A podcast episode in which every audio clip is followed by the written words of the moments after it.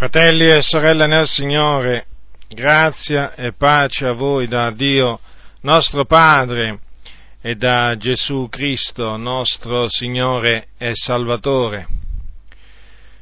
Ci fu un tempo nel quale noi tutti eravamo insensati, ribelli, traviati, servi di varie concupiscenze e voluttà.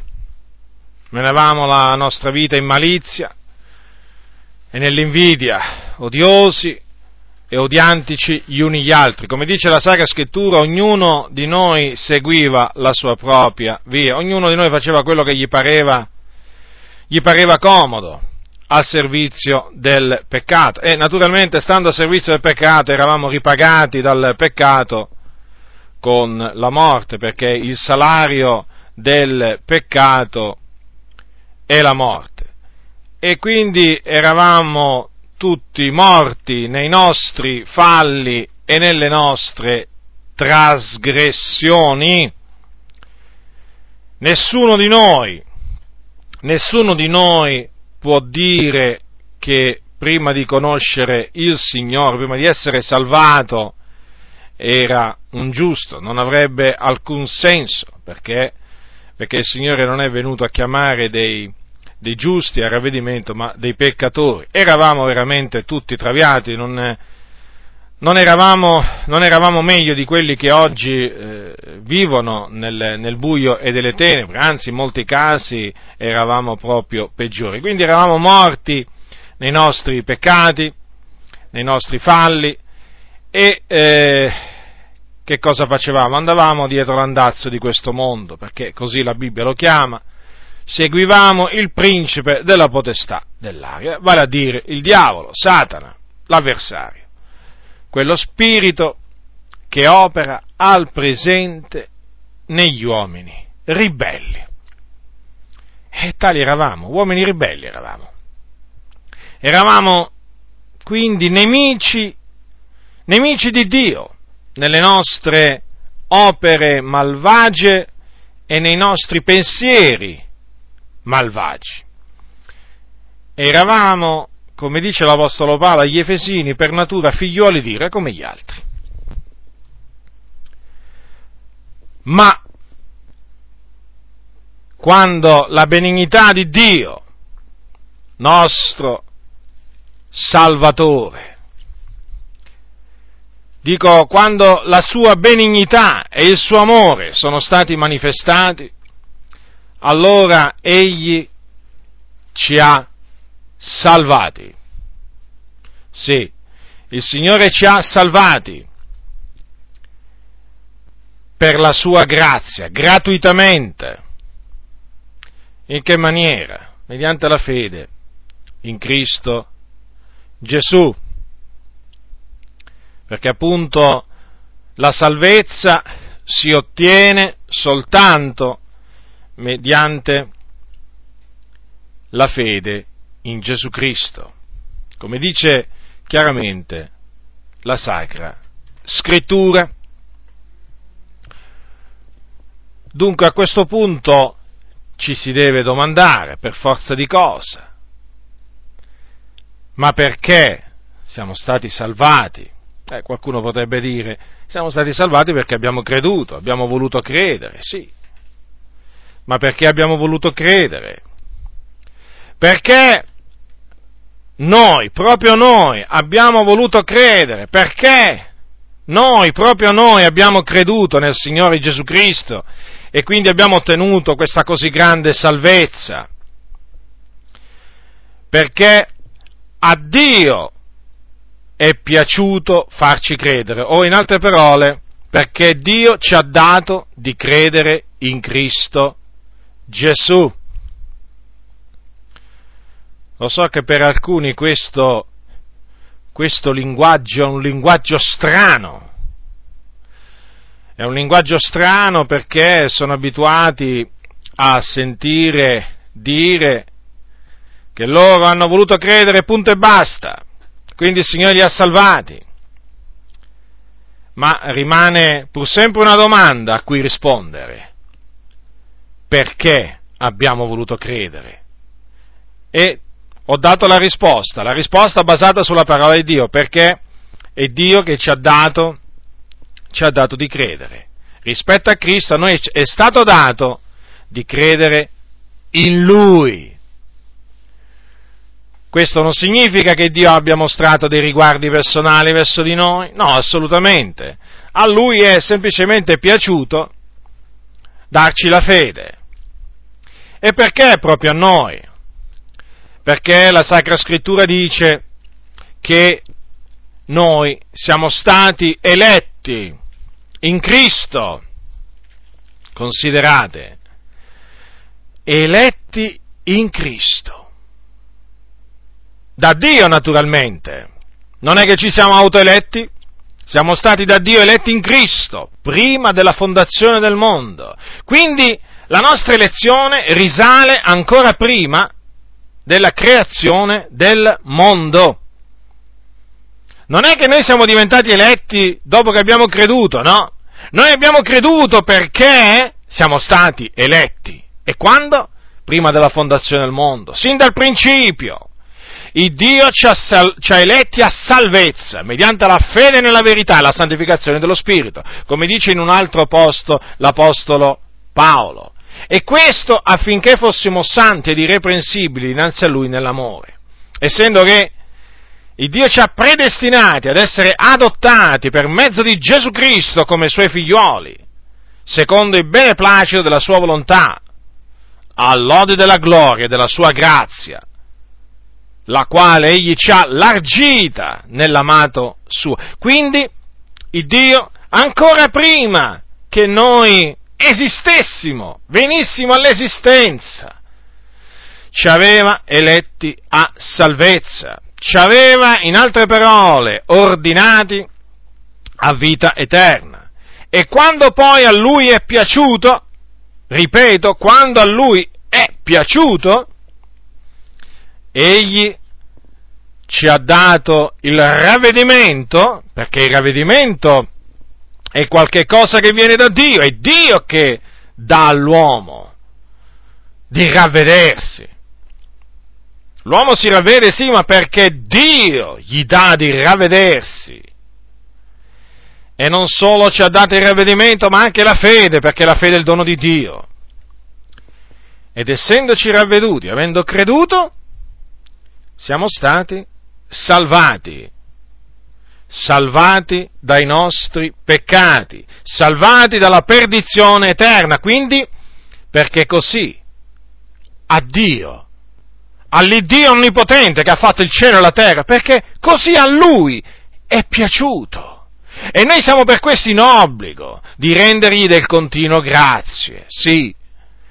Diamo grazie a Dio del continuo, fratelli, perché a Lui è piaciuto salvarci. Vedete, Egli è colui che opera tutte le cose secondo il consiglio della propria volontà. Per quello dice la Sacra Scrittura che Dio fa misericordia a chi vuole, e a Lui è piaciuto farci misericordia. Misericordia ci è stata fatta, fratelli, nel Signore. Noi proprio siamo stati salvati da Dio secondo la Sua misericordia, per la Sua grazia, in virtù appunto del Suo proponimento che Lui aveva formato in se stesso prima della fondazione del mondo. Ecco perché diciamo di essere stati salvati per grazia di Dio, perché a Lui è piaciuto salvarci. Lui ha voluto salvarci. Lui ci aveva destinato a salvezza. Lui aveva decretato di salvarci. Naturalmente noi eravamo all'insaputa di tutto ciò, noi non avevamo conoscenza di Dio. Noi brancolevamo nel buio e nelle tenebre, eravamo nell'ignoranza. Però vedete, il Dio aveva già fatto, formato in se stesso questo proponimento, questo piano di salvarci. Ecco perché aveva scritto i nostri nomi nel libro della vita ancora prima della fondazione del mondo. Sì, perché nel libro della vita i nostri nomi sono stati scritti prima della fondazione del mondo, non quando abbiamo creduto, come dicono erroneamente molti, ma prima della fondazione del mondo. Quale grazia! Quale grazia che abbiamo ricevuto dall'Iddio Onnipotente, sì, proprio grazia, la grazia di essere salvati. E quindi, essendo che siamo stati salvati per la sua grazia, non siamo stati salvati per opere, non per opere giuste che noi avevamo fatto, assolutamente, ma per la sua grazia. Se il Signore ci avesse salvati per opere, dove sarebbe la sua grazia? Noi avremmo di che gloriarci nel suo cospetto, ma davanti a Lui non abbiamo di che gloriarci, come non aveva di che gloriarsi il nostro padre Abramo, che credette a Dio, ciò gli fu messo in conto di giustizia. No, niente di cui gloriarci nel cospetto di Dio. Noi abbiamo ricevuto tutto quello che abbiamo ricevuto per grazia, tutto quello che abbiamo l'abbiamo ricevuto da Dio per la sua grazia. Come dice l'Apostolo Paolo agli Efesini, non è in virtù d'opere, affinché niuno si glori. Vedete? Il Signore, per evitare che l'uomo si possa gloriare nel suo cospetto, il Signore lo salva per grazia. E difatti, se noi consideriamo bene la nostra posizione ora che conosciamo Dio, o meglio che siamo stati conosciuti da Lui, noi veramente non abbiamo niente di che gloriarci nel cospetto di Dio, perché il ravvedimento ce l'ha dato Lui, la fede ce l'ha dato Lui. Voglio dire, è evidente dunque che la liberazione dal peccato, la rimissione dei peccati, la vita eterna, l'abbiamo ricevuta per la sua grazia. Non c'è nessun merito personale nostro in tutto ciò, perché dice: gli è per grazia che voi siete stati salvati mediante la fede, ciò non viene da voi. Vedete? La salvezza non viene da noi, e difatti non dipende dunque né da chi corre né da chi vuole, ma da Dio, che fa misericordia. Dipende da Dio, è dipesa da Dio la nostra salvezza. Se io qua sono oggi a predicare, a insegnare, lo devo esclusivamente, solamente alla grazia di Dio, a Dio che ha voluto salvarmi. E voi dovete sapere, lo dirò sempre questo, che prima di essere salvato dal Signore io rischiai di morire, fui sul punto di morire annegato, fossi morto in quella circostanza, sarei andato in perdizione, all'inferno, nel fuoco, a piangere e stridere i denti, ecco dove sarei andato. Ma grazie siano rese a Dio, perché Lui mi aveva veramente eletto in Cristo prima della fondazione del mondo, mi aveva preordinato a vita eterna, e oltre a ciò mi aveva appartato sin da quando era un ragazzetto per l'Evangelo, e quindi io non potei annegare, non potei morire, non era giunto ancora il mio tempo. E naturalmente io che potevo capire a quel tempo, ero nel buio, nelle tenebre, però dopo che il Signore mi ha salvato, ho riflettuto spesso a quei momenti terribili in cui vidi la morte faccia a faccia.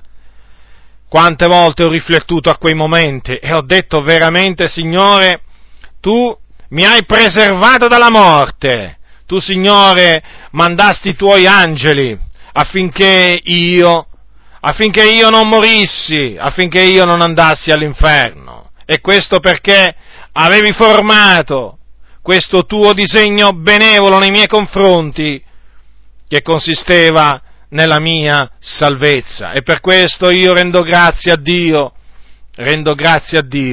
perché a Lui è piaciuto salvarmi. E tu che mi ascolti, tu che sei stato salvato come sono stato salvato io, rifletti, considera la tua vita prima, prima, ripeto e lo ripeto ancora, prima di essere salvato. Quante volte, quanti pericoli hai corso? Quanti? Tanti! Chissà, forse più di quanti ne ho corsi io. Hai rischiato di morire forse più di quanto ho rischiato io. Eppure il Signore non ha permesso che tu morissi. Ti sei mai domandato perché? Ti sei mai domandato perché altri invece sono morti e sono andati all'inferno? Dopo, senza avere sentito parlare dell'Evangelo, mentre tu invece, che ancora eri nel buio e nelle tenebre, nella stessa maniera di quelle persone, sei stato preservato dalla morte, ed è arrivato il giorno in cui il Signore ti ha salvato. Ti sei mai domandato perché sei stato preservato dalla morte? Avresti potuto morire anche tu, non ti pare? Davanti a Dio che cosa avevi di meglio che quell'altro che è morto è andato all'inferno? Non avevi proprio niente di meglio. Eri un peccatore traviato pure tu. Però vedi, lui è andato in perdizione e tu invece no. Hai continuato a vivere e poi è arrivato il giorno in cui hai creduto nel Signore Gesù Cristo, perché ti è stato dato di credere in Lui e per la sua grazia sei stato salvato anche tu. Basterebbe che tu considerassi solo questo, per riconoscere che dietro la tua conversione, dietro la tua salvezza c'è Dio. Non è vero che Dio ha cominciato a operare nella tua vita dal momento che tu hai creduto in Lui, no? No, tu sei rimasto ingannato da dei pastori che ti raccontano le favole, no? Nella maniera più assoluta, tu hai creduto semplicemente perché Dio aveva deciso di farti credere, di darti di credere, e quindi non poteva essere che tu morissi, non poteva succedere che tu morissi senza Cristo, che tu morissi nei tuoi peccati. Ecco dunque perché oggi ti ritrovi salvato, ecco dunque perché oggi puoi alzare gli occhi al cielo e dire: Padre, ti ringrazio perché mi hai salvato. E devi dirlo, e non solo devi dire questo, devi dire pure: Padre, ti ringrazio perché hai voluto salvarmi. Non devi dire al Signore: Signore, ti ringrazio perché ho voluto essere salvato, no? Questa è una falsità. È una falsità che alimenta l'orgoglio nel cuore dell'uomo, ma devi dire piuttosto: Signore, ti ringrazio perché al pari di tanti altri non meritavo nulla da te se non l'inferno. Ma a te è piaciuto salvarmi. Tu hai voluto salvarmi, strapparmi dalla potestà delle tenebre, perché così avevi decretato nei miei confronti. E quando è arrivato il tempo da te stabilito, mi hai dato il ravvedimento e la fede, e in virtù di questa opera tua meravigliosa e inscrutabile sono entrato a far parte del popolo dei riscattati, del popolo degli eletti. Considera quello che devi dire al Signore. Smetti di innalzarti nel cospetto di Dio, dicendo: io ho voluto essere salvato. No, sappi che è Dio che ha voluto salvarti. Se Dio non avesse voluto salvarti, tu saresti all'inferno già da tempo, o comunque saresti ancora sulla via della perdizione, diretto là all'inferno. Perciò ciò che sei oggi, cioè se sei oggi un redento, un riscattato, lo devi pure tu esclusivamente alla volontà di Dio, non alla tua volontà, perché te lo ripeto, la Scrittura dice: non dipende dunque né da chi vuole né da chi corre, ma da Dio che fa misericordia. È in questa maniera che si riconosce la salvezza per grazia nella nostra vita, è in questa maniera che si dà a Dio tutta la gloria che Lui merita di ricevere per la grande salvezza che ci ha dato. Non è dicendo: io ho voluto credere, io. Oggi è questo che in molte comunità si sente dire, non si sente pressoché mai dire, soprattutto nelle comunità pentecostali. È Dio che ha voluto salvarci, per cui Lui ci ha dato il ravvedimento e la fede. No, assolutamente, è a noi che è piaciuto essere salvati. Oh, che falsità! Fratello, sorella, nel Signore. Se tu finora hai ascoltato un certo modo di predicare che alimenta l'orgoglio dell'uomo, ti esorto ad andare a investigare le sacre scritture per accertarti tu personalmente di come stanno le cose, e vedrai investigando le scritture che è così, cioè che tu sei salvata, sorella, perché a Dio è piaciuto salvarti, non perché hai voluto tu salvarti o essere salvata, perché Dio ha voluto salvarti. Tu sei un figliolo, una figliola di Dio, semplicemente perché Lui ti ha generato per la sua volontà, mediante la parola di verità. Quindi se sei nato di nuovo, fratello, lo devi esclusivamente alla volontà di Dio, come non sei venuto in questo mondo, eh? In questo mondo tu non sei venuto per la tua volontà, ma per la volontà di Dio. Sappi che anche la seconda nascita, come la prima, è dipesa da Dio. Non sei tu che hai voluto decidere, non sei tu che hai voluto nascere di nuovo, è Dio che ha voluto farti rinascere. Dio. Quindi dai a Dio la gloria che gli spetta. Anche tu dai a Dio la gloria che gli spetta, perché a Lui è piaciuto salvarti. Dunque non è per opere che siamo stati salvati, ma per grazia, mediante la fede in Cristo Gesù. Ma è altrettanto vero che noi siamo stati salvati per compiere opere buone. Ecco quello che dice l'Apostolo Paolo agli Efesini, al capitolo 2, versetto 10, poiché noi siamo fattura di Lui, essendo stati creati in Cristo Gesù per le buone opere, le quali Dio ha innanzi preparate affinché le pratichiamo. E sempre l'Apostolo Paolo a Tito dice queste parole che sono altrettanto eloquenti, che Cristo Gesù, capitolo 2, versetto 14, ha dato se stesso per noi, affin di riscattarci da ogni iniquità e di purificarsi un popolo suo proprio, zelante nelle opere buone. Quindi noi non siamo stati salvati per opere giuste che avessimo fatto, ma per la grazia di Dio, certamente, ma una volta salvati dobbiamo attendere a buone opere, dobbiamo essere zelanti nelle opere buone, perché noi siamo stati chiamati, creati anzi per questo, in Cristo Gesù, creati per compiere le opere buone che Dio ha innanzi preparato affinché noi le pratichiamo. Affinché noi le pratichiamo. Le opere buone sono importanti, molto importanti.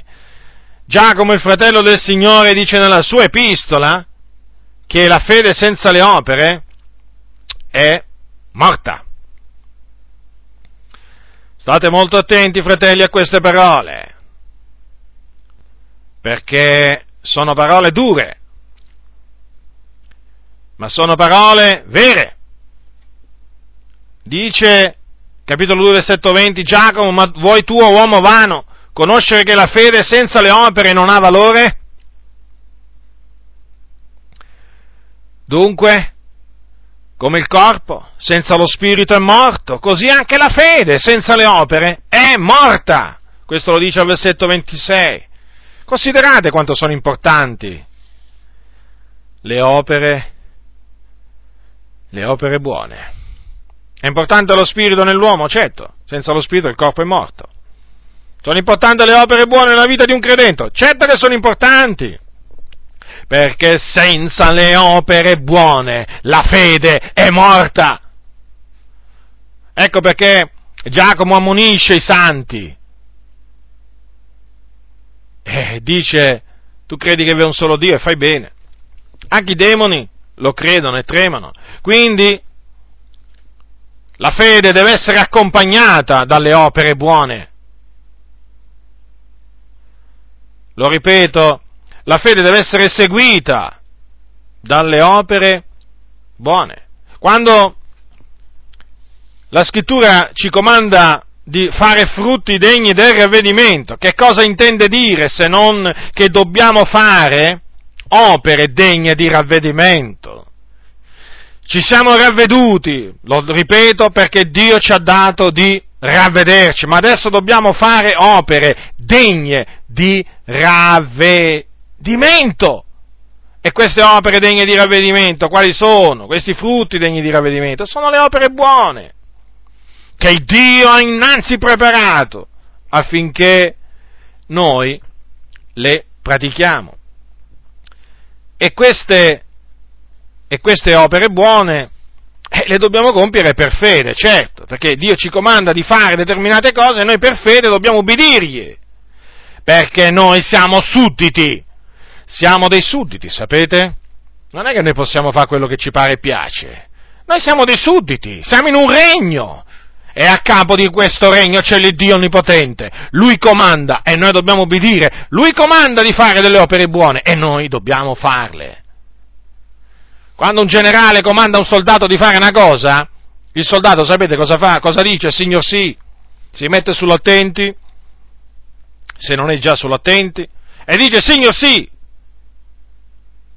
Quando il Dio comanda, quello che Dio comanda, noi lo dobbiamo fare, altrimenti saremo considerati dei ribelli. Vedete Abramo è preso come, diciamo, esempio di fede, però è anche un esempio di opere buone, Abramo, nostro padre Abramo, secondo che gli fu detto, io ti ho costituito padre di molte nazioni. Voi sapete che Abramo credette a Dio, ciò gli fu messo in conto di giustizia, cioè la sua fede gli fu messa in conto di giustizia. Quindi fu salvato per la grazia di Dio, però Abramo aveva delle opere, e la sua fede operava insieme con le sue opere. E che c'è scritto agli ebrei? Epistola agli ebrei capitolo 11, dal versetto 17. Per fede Abramo, quando fu provato, offerse Isacco. Ed egli che aveva ricevuto le promesse offerse il suo unigenito. Egli, a cui era stato detto in Isacco che ti sarà chiamata una progenie, ritenendo che Dio è potente anche da far risuscitare dai morti, onde che lo riebbe per una specie di resurrezione. Quindi Dio comandò ad Abramo di sacrificare il suo unico figliuolo. E Abramo che fece? Si mise lì a tergiversare, a discutere? No, ubbidì, partì appunto per il luogo che il Signore poi gli mostrò, e là appunto sacrificò il suo figliolo. Voi sapete che prima appunto che Abramo facesse alcun male al suo figliolo, l'angelo dell'Eterno lo chiamò dal cielo e gli impedì appunto di mettere a morte il suo figliolo Isacco. Ecco perché c'è scritto che lo riebbe per una specie di resurrezione, perché praticamente era come se già fosse stato ucciso. E fu tale, diciamo, l'ubbidienza di Abramo, che fu chiamato amico di Dio, perché nel fare le opere buone si è definiti amici di Dio, appunto perché si fanno le cose che sono gradite al Signore. Quindi, vedete, Abramo per fede offerse Isacco. E questo cosa ci insegna? Che anche noi, naturalmente, le nostre opere buone, quello che Dio ci comanda di fare, le dobbiamo fare per fede. La fede è certezza di cose che si sperano. Dobbiamo dare, dobbiamo aiutare, credendo fermamente che il Dio farà abbondare su di noi ogni grazia. Infatti vorrei che prendeste la seconda epistola di Paolo ai Corinzi, al capitolo 2, se voi prendete il capitolo, capitolo 9 di Seconda Corinzi, allora c'è scritto così: Allora, capitolo 9 di Seconda Corinzi, versetto 7. Dia ciascuno secondo che ha deliberato in cuor suo, non di malavoglia né per forza, perché il Dio ama un donatore allegro.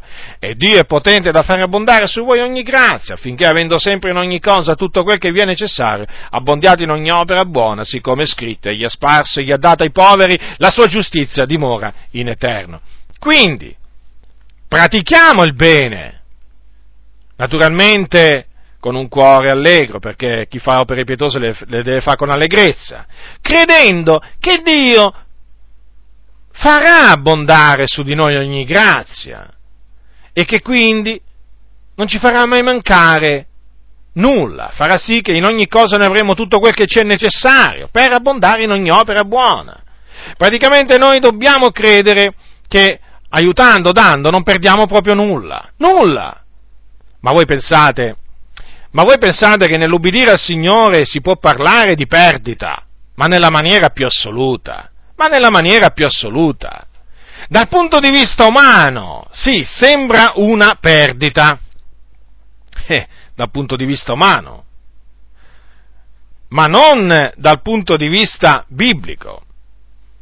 Non si perde niente nel servire il Signore, proprio niente, fratelli nel Signore. Proprio niente. Dunque è per fede che noi dobbiamo agire nel compiere opere buone, esattamente come fece Abramo. Ora, vediamo adesso delle opere buone di cui parla la Sacra Scrittura, opere buone che noi dobbiamo praticare. Noi dobbiamo aiutare le vedove.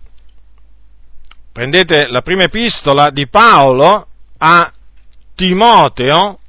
Ora Paolo ha dato diversi comandamenti a Timoteo, uomo di Dio. Ebbene, uno di questi comandamenti è questo, che lui naturalmente doveva trasmettere alla Chiesa, capitolo 5, 1 Timoteo, versetto 9 e 10. Sia la vedova iscritta nel catalogo quando non abbia meno di 60 anni, quando sia stata moglie di un marito solo, quando sia conosciuta per le sue opere buone, per aver allevato figliuoli, esercitato l'ospitalità, lavato i piedi dei santi, soccorso gli afflitti, concorso ad ogni opera buona. Dunque, queste sono le vedove da aiutare, le vedove che sono veramente vedove, perché l'Apostolo Paolo al versetto 3 dice: onora le vedove che sono veramente vedove. Ora, che cosa significa le vedove che sono veramente vedove? Beh, lo abbiamo visto. Allora, nel caso appunto di cui citato al versetto 9 e 10, ci si trova davanti a vedove che sono veramente vedove, perché sono sole e naturalmente, avendo queste caratteristiche, sono degne di essere aiutate. Badate che devono avere queste caratteristiche. Sono veramente vedove perché sono sole al mondo, hanno posto la loro speranza in Dio, perseverano in supplicazioni, preghiere notte e giorno. Ma badate bene che ci sono delle vedove di cui non si deve caricare, la cui assistenza non spetta alla Chiesa, ma al singolo credente. E sono quelle vedove che hanno dei figli o dei nipoti, che devono essere anche loro assistite, ma dai figli e dai nipoti. Quindi la Chiesa deve essere sgravata in questo caso. Bene, questo l'Apostolo lo dice sempre a Timoteo, capitolo 5 di Prima Timoteo, al versetto 4. Ma se una vedova ha dei figlioli o dei nipoti, imparino essi prima a mostrarsi pii verso la propria famiglia e a rendere il contraccambio ai loro genitori, perché questo è accettevole nel cospetto di Dio. Poi dice al versetto 8 che se uno non provvede ai suoi, principalmente a quelli di casa sua, ha rinnegato la fede ed è peggiore dell'incredulo.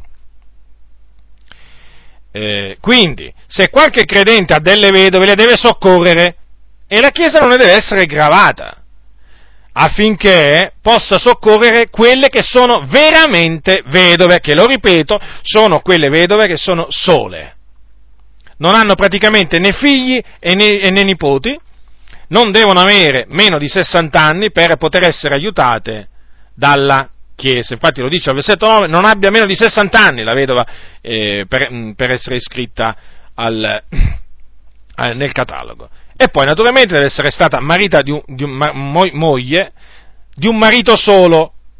Questo significa che non può essere una divorziata risposata che poi rimane vedova, praticamente è vedova di due uomini. No, deve essere stata moglie di un marito solo, poi deve essere conosciuta per le sue opere buone, per aver allevato figli, esercitato l'ospitalità, lavato i piedi ai santi, soccorso gli afflitti e concorso ad ogni opera buona. Queste sono vedove, veramente vedove, che devono essere aiutate dalla Chiesa.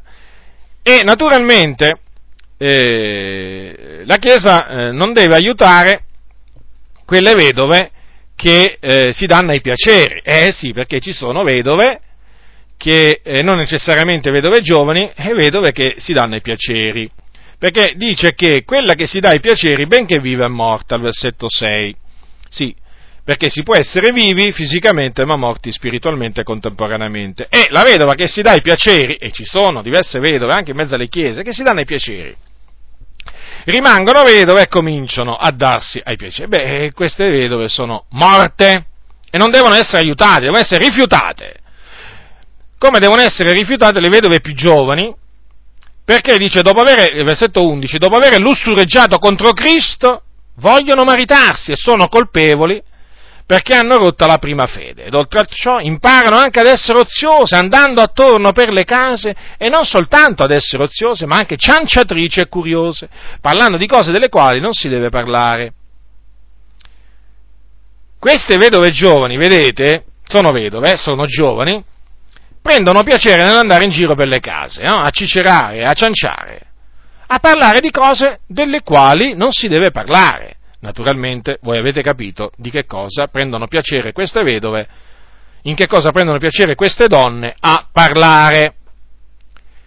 Costoro, dice l'Apostolo, io voglio dunque che le vedove giovani si maritino, altro che andare in giro di casa in casa, a cianciare, a parlare di cose delle quali non si deve parlare. Queste vedove giovani si devono sposare, avere figli, governare la casa bene e non devono dare agli avversari alcuna occasione di maldicenza. Questo dice la Sacra Scrittura a riguardo quindi delle vedove. Quindi la Chiesa, o naturalmente nel caso appunto il credente sia nipote o figlio appunto di una donna che è rimasta vedova, deve fare esultare il cuore della vedova, no? Non la deve affliggere. Deve fare esultare il cuore della vedova esattamente come faceva Giobbe, il giusto Giobbe. E difatti, vedete, come dice Giacomo, la religione pura e immacolata dinanzi a Dio è questa: visitare gli orfani e le vedove nelle loro afflizioni. Quindi anche visitare le vedove nelle loro afflizioni, perché vedete, le vedove veramente tali, sono donne sole, che hanno bisogno di una parola di consolazione, e quindi come dice la Sacra Scrittura, questa, la religione pura e immacolata dinanzi a Dio è Padre, è questa, visitare gli orfani e le vedove nelle loro afflizioni e conservarsi puri dal mondo. Quindi tra le cose c'è quella di visitare le vedove nelle loro afflizioni, come anche gli orfani. A proposito delle vedove, nessuno si inganni pensando di poter divorare le case delle vedove, nessuno si inganni pensando di poter approfittare delle vedove e di sfruttarle, di appropriarsi dei loro beni con la frode. Badate molto bene, perché in cielo c'è un Dio che è il difensore delle vedove. E sapete cosa fa il Signore a quelli che si approfittano delle vedove o che entrano nelle case delle vedove e le divorano? Li punisce, perché egli difende le vedove, come anche difende gli orfani. Egli è il padre degli orfani. Quindi che nessuno pensi di poter toccare un orfano e rimanere impunito da Dio, perché Dio non lo terrà per innocente, ma lo colpirà. Gli orfani vanno aiutati come vanno aiutati le vedove, gli orfani vanno visitati come vanno visitate le vedove nelle loro afflizioni, gli Gli orfani non vanno sfruttati, guai a chi pensa di sfruttare gli orfani, di approfittarsi degli orfani. Il castigo di Dio gli piomberà sulla testa e se lo ricorderà che cosa significa approfittarsi degli orfani.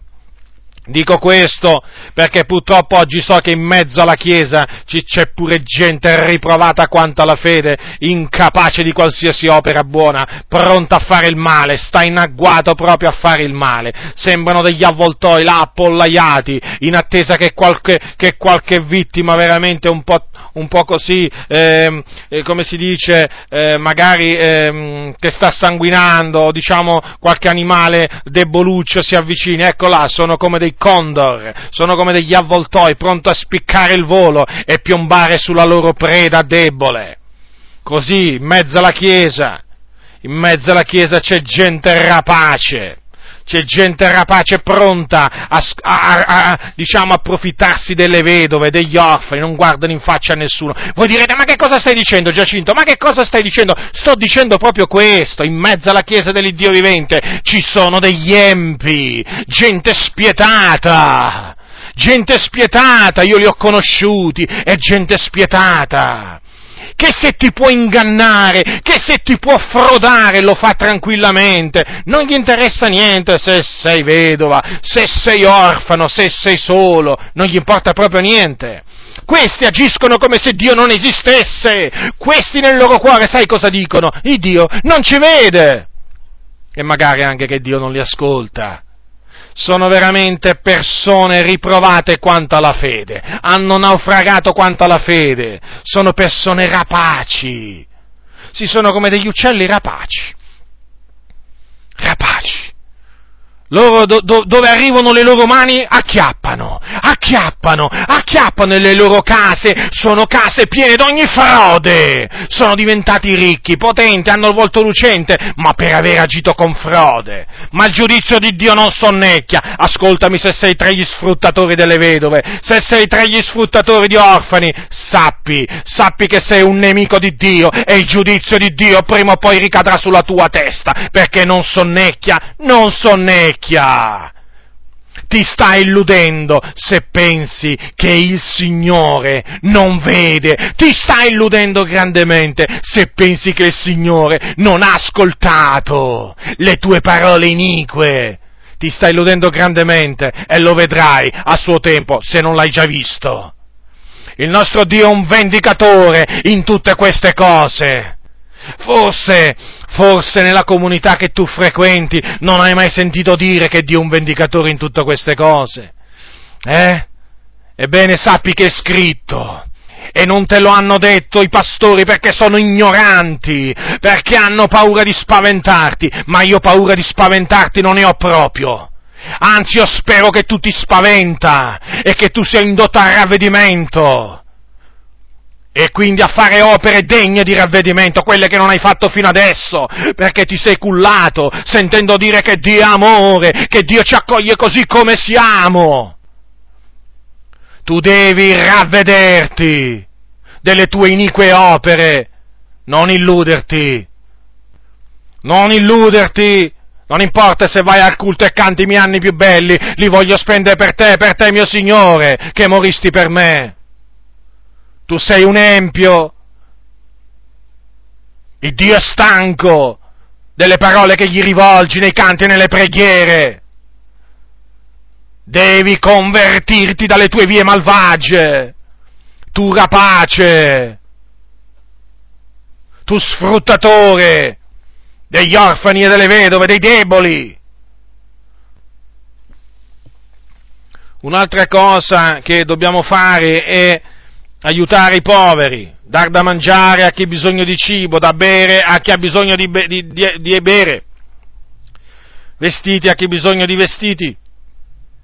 Dobbiamo visitare gli infermi e i prigionieri, a motivo dell'Evangelo. Ora, la Bibbia dice naturalmente di fare del bene a tutti, però dice anche principalmente o specialmente a quei della famiglia dei credenti, certo, perché essi sono membri del corpo di Cristo e se un membro soffre, tutte le membra soffrono con lui.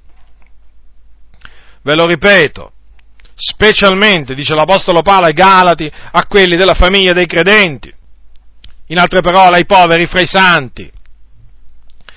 E ricordatevi di quello che un giorno Gesù dirà ai giusti. Che cosa dirà un giorno Gesù ai giusti?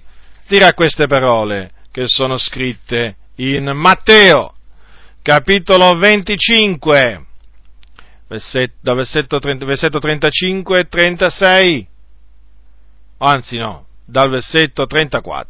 Venite voi, benedetti del Padre mio, eredate il regno che vi è stato preparato sin dalla fondazione del mondo, perché ebbi fame e mi deste da mangiare, ebbi sete e mi deste da bere, fui forestiere e m'accoglieste, fui ignudo e mi rivestiste, fui infermo e mi visitaste, fui in prigione e veniste a trovarmi.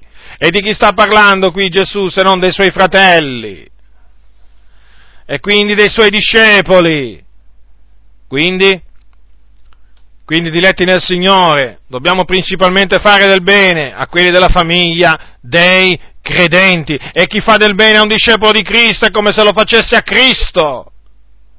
Ricordatevi di quello che Gesù disse ai suoi discepoli: chi riceve voi riceve me, chi sprezza voi sprezza me.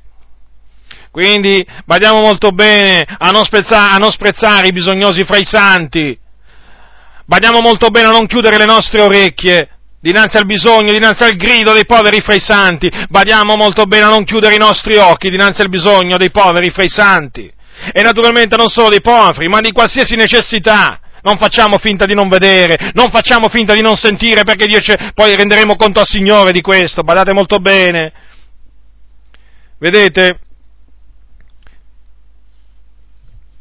a proposito di visitare i prigionieri a motivo del Vangelo, qui non sta dicendo di andare a visitare i malfattori che sono in prigione a giusta ragione. A quelli semmai uno va là per annunziargli l'Evangelo. Però quando in prigione ci sono i fratelli, i membri del corpo di Cristo, e allora bisogna naturalmente darsi da fare per cercare di raggiungerli, per andarli a trovare in prigione, nelle loro catene, nei loro ceppi. Ci sono ancora nazioni dove sono nei ceppi, eh? Cosa pensate voi? Che tutte le carceri nel mondo sono come quelle italiane? Le carceri italiane sono degli hotel, confronto alle carceri che ci sono in alcune nazioni. Ecco perché vi ho menzionato le catene e i ceppi, perché ci sono proprio delle nazioni dove ci sono dei nostri fratelli in carcere, i cui piedi sono nei ceppi e le cui mani sono nelle catene, legati con catene. Bene, a proposito appunto di credenti che hanno visitato altri credenti in prigione, la Bibbia parla di un certo Onesiforo. Chi era questo Onesiforo? Era un discepolo di Cristo, che ebbe pietà verso l'Apostolo Paolo e mostrò misericordia, e lo andò a trovare in prigione. Ascoltate che cosa dice l'Apostolo Paolo di questo Onesiforo. Seconda Timoteo, capitolo 1, versetto 17, Paolo scrive a Timoteo: conceda al Signore misericordia alla famiglia d'Onesiforo, poiché egli mi ha spesse volte confortato, e non si è vergognato della mia catena, anzi, quando è venuto a Roma mi ha cercato premurosamente, e m'ha trovato. Gli concede il Signore di trovare misericordia presso il Signore in quel giorno, e quanti servigi egli abbia reso in Efeso tu sai molto bene. Quindi questo Onesiforo veramente era un discepolo che serviva i santi, proprio li serviva.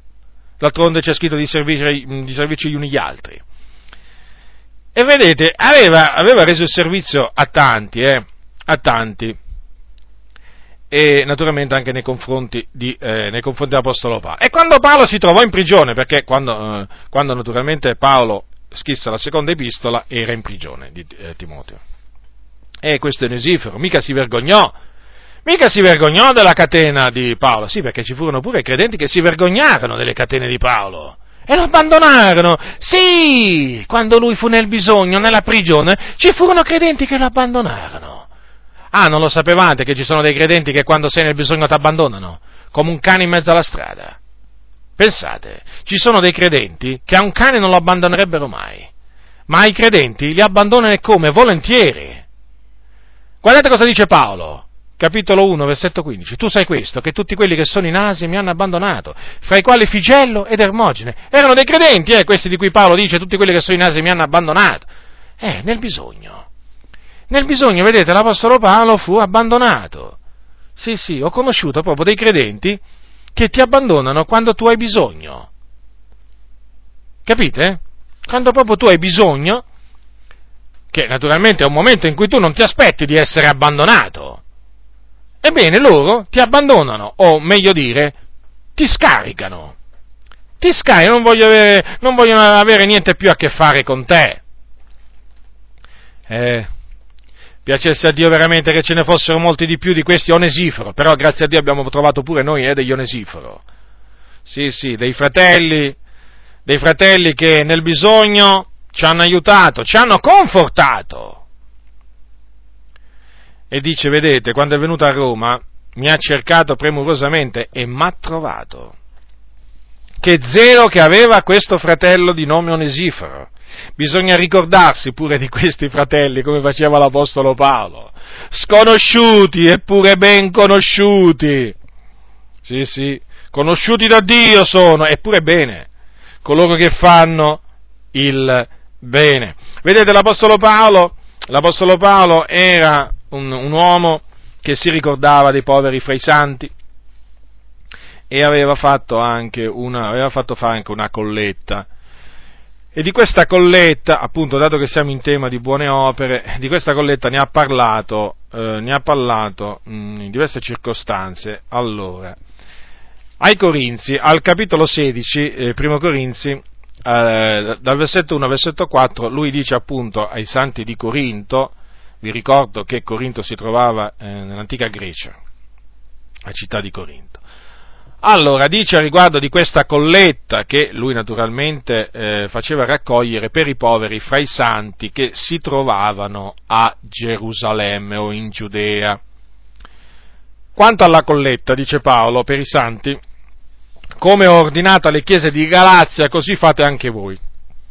Ogni primo giorno della settimana, ciascun di voi metta da parte a casa quel che potrà secondo la prosperità concessagli, affinché quando verrò non ci siano più collette da fare.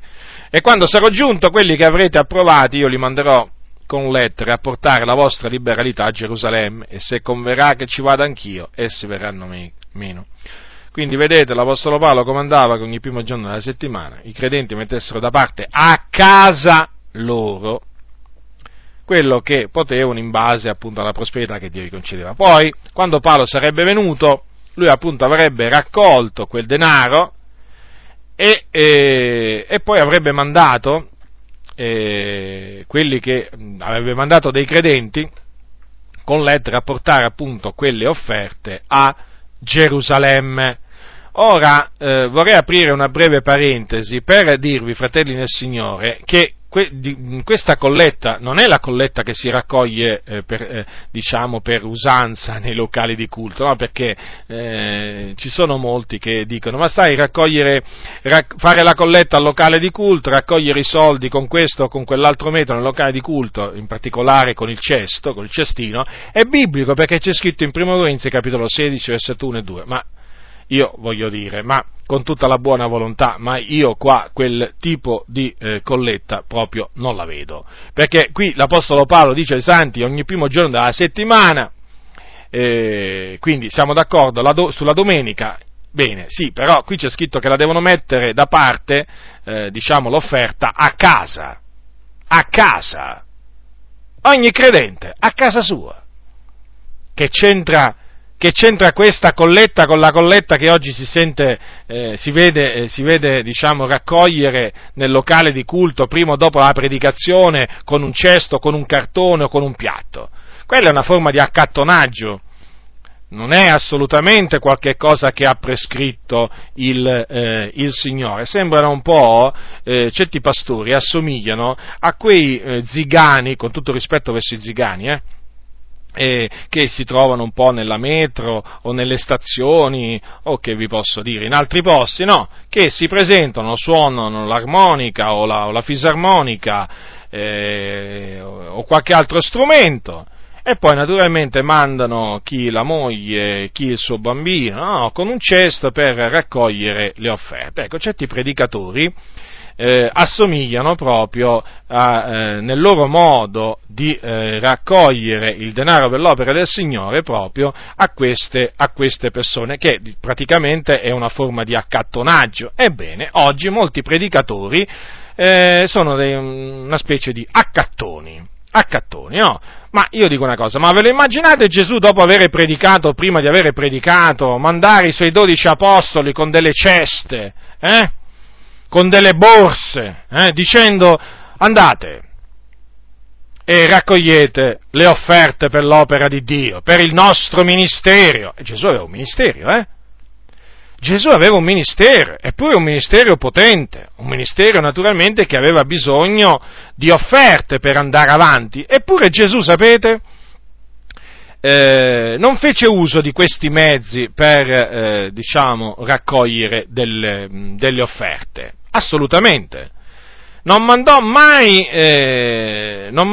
nessuno a raccogliere con i cesti offerte. Considerate, aveva migliaia e migliaia di persone che lo seguivano, stavano con lui anche magari 2 o 3 giorni, proprio perché andavano a lui vedendo i miracoli che egli faceva sugli infermi, e si radunavano, s'accalcavano le persone, e li ammaestrava, e guariva gli infermi. Eppure, non fece mai passare il cestino dell'offerta. Ma non aveva bisogno pure lui del denaro per portare avanti il ministero? Per spostarsi da un posto all'altro? Ma che gli posso dire io? Per i suoi bisogni. Ma non aveva bisogno pure Gesù? Ma non avevano bisogno pure gli apostoli? Considerate, 12 apostoli erano con lui, li teneva con sé, Eppure, vedete, non adottò mai la raccolta delle offerte in quella maniera. Sì, aveva una borsa, sì, e la teneva Giuda Iscariota, e in quella borsa vi si metteva quello poi appunto che poi avrebbe servito per i bisognosi.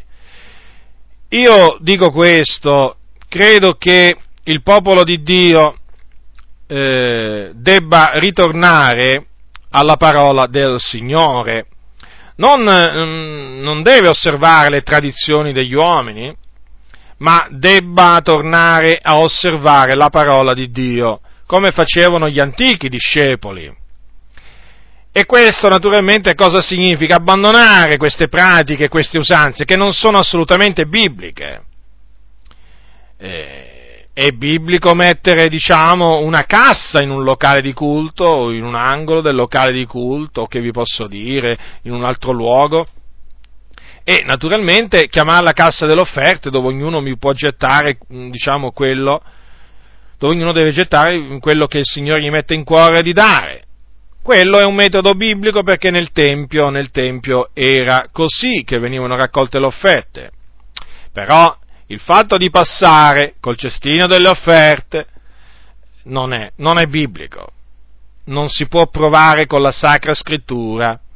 Questa usanza va al di là di quello che è, qualche cosa che va al di là di quello che è scritto, e quindi bisogna astenersi dal praticarla per non essere d'intoppo alle persone. E non è la prima volta che ho sentito dire che persone del mondo sono rimaste scandalizzate perché gli era stato detto: guarda, l'ingresso è libero, non ti facciamo pagare niente, è gratuito, guarda, non ti preoccupare, vieni, dai che abbiamo il culto di lode al Signore, o vieni, c'è una bella evangelizzazione là allo stadio, viene Totto predicatore dall'America, è gratuito? Sì, certo che è gratuito, è che facciamo pagare?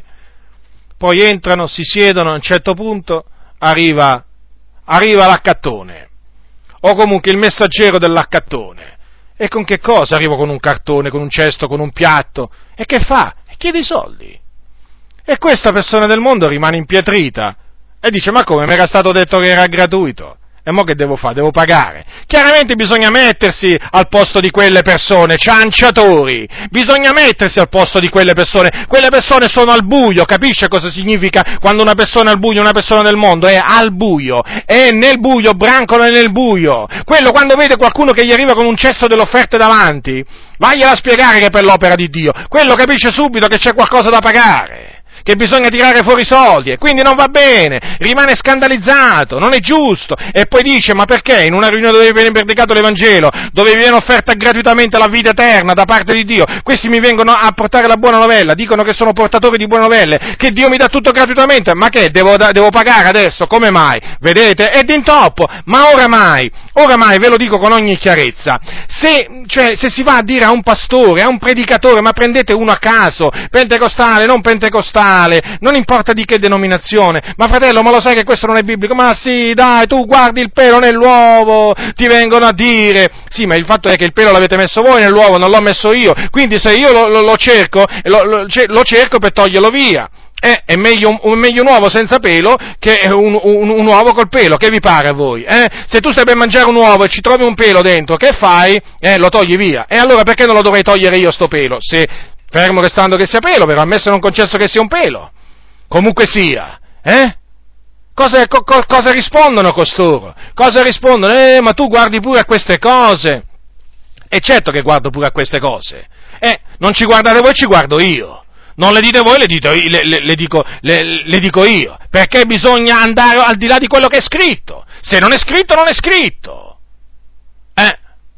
Ma come vi dicevo prima, ma non importa proprio niente a questi pastori, se delle persone del mondo si scandalizzano, avranno a dire male di noi, ma gli importa proprio niente. Cosa gli importa a queste persone? Qualcosa delle anime? Ma queste persone quello che gli importa è avere il locale di culto pieno, avere i mega locali di culto, farsi un nome, magari usandosi di un locale di culto. Non gli importa proprio niente se le persone poi si rimarranno scandalizzate, diranno, ma come, anche voi chiedete soldi? Non gli importa proprio niente. Loro naturalmente devono fare così, perché fratello, si è fatto sempre lì. E allora sapete cosa vi dico? Avete veramente quello che vi meritate. Siete proprio ostinati, ribelli, avete quello che vi meritate, ma proprio guardate, ve lo dico con ogni franchezza, sapete, ve lo dico con ogni franchezza, avrete dal Signore quello che vi meritate, continuate così, a irrigidire il vostro collo, continuate, e poi vedrete che cosa vi riserva il Signore. Bene, non solo qui in Primo Corinzi Paolo parla, chiusa parentesi naturalmente, adesso voglio tornare appunto a questa colletta per i santi di cui Paolo parlò e che Paolo si studiò di raccogliere appunto per i poveri fra i santi. Bene, lui ne parla anche nella sua seconda epistola ai Corinzi al capitolo 8, quando dice, quando lui fa conoscere appunto la grazia concessa alle chiese di Macedonia, e questa grazia la fa conoscere appunto alla chiesa di Corinto, che era in Grecia. Allora, ascoltate quello che dice l'Apostolo Paolo dal versetto 1, scusate, al versetto 15. O fratelli, vogliamo farvi sapere la grazia da Dio concessa alle chiese di Macedonia in mezzo alle molte afflizioni con le quali esse sono provate, l'abbondanza della loro allegrezza e la loro profonda povertà. Hanno abbondato nelle ricchezze della loro liberalità, poiché io non rendo testimonianza secondo il poter loro, anzi al di là del poter loro, hanno dato volenterosi, chiedendoci con molte istanze la grazia di contribuire a questa sovvenzione destinata ai santi, e l'hanno fatto non solo come avevano sperato, ma prima si sono dati loro stessi al Signore e poi a noi per la volontà di Dio, talché abbiamo esortato Tito che, come l'ha già cominciata, così porti a compimento fra voi anche quest'opera di carità. Ma siccome voi abbondate in ogni cosa, in fede, in parole, in conoscenza, in ogni zelo e nell'amore che avete per noi, vedete d'abbondare anche in quest'opera di carità. Non lo dico per darvi un ordine, ma per mettere alla prova, con l'esempio dell'altrui premura, anche la schiettezza del vostro amore. Perché voi conoscete la carità del Signore nostro Gesù Cristo, il quale, essendo ricco, si è fatto povero, per amore vostro, onde mediante la sua povertà voi poteste diventare ricchi.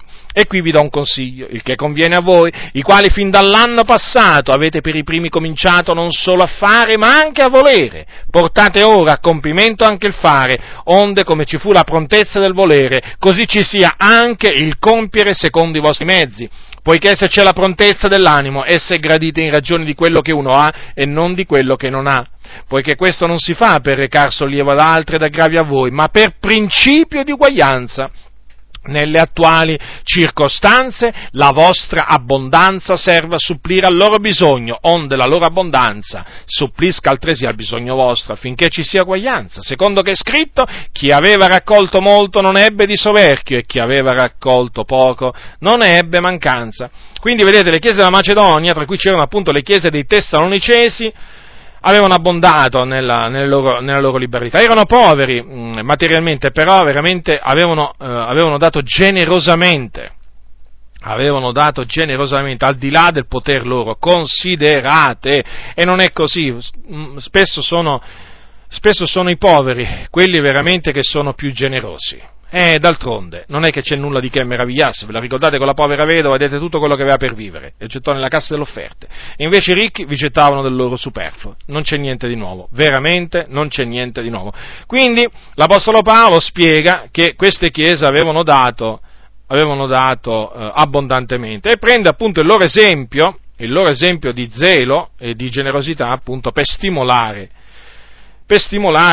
appunto i santi di Corinto, e esortò l'Apostolo Paolo i santi di Corinto ad abbondare in questa opera di carità, che si faceva non per recar sollievo ad alcuni ed aggrava agli altri, no, ma per principio d'uguaglianza. Lo ha detto chiaramente l'Apostolo Paolo, per principio di uguaglianza.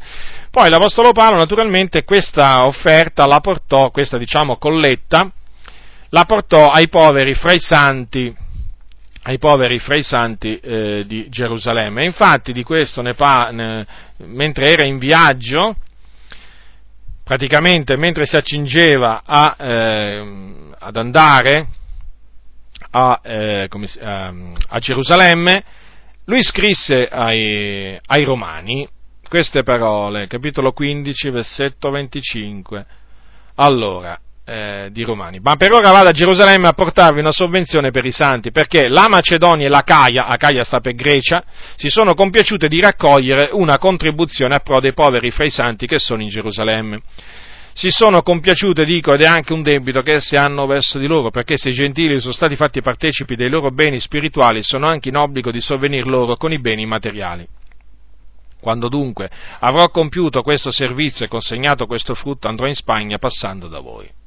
Ora, vi vorrei fare notare una cosa, che l'Apostolo Paolo dice che i gentili hanno un obbligo verso i poveri fra i santi tra gli ebrei.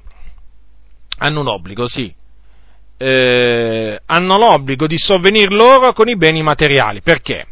Perché i gentili sono stati fatti partecipi invece dei beni spirituali che appartengono agli ebrei secondo la carne. Ora, naturalmente questi poveri fra i santi erano dei credenti, infatti, sovvenzione per i santi, notate molto bene i termini. Vedete, oggi in mezzo alla Chiesa purtroppo c'è un'idea che si è insinuata in molte Chiese, che è quello di dover sostenere materialmente lo Stato di Israele. Ascoltate attentamente. Ci sono chiese che raccolgono, ma tante chiese evangeliche che raccolgono tanti soldi, che poi vanno a Gerusalemme o comunque vanno in Israele per dare questi soldi o a chi vuole ricostruire il Tempio, parlo sempre di giudei naturalmente che non sono credenti in Cristo Gesù, o niente di meno per aiutare magari il tot ministero dello Stato di Israele e così via.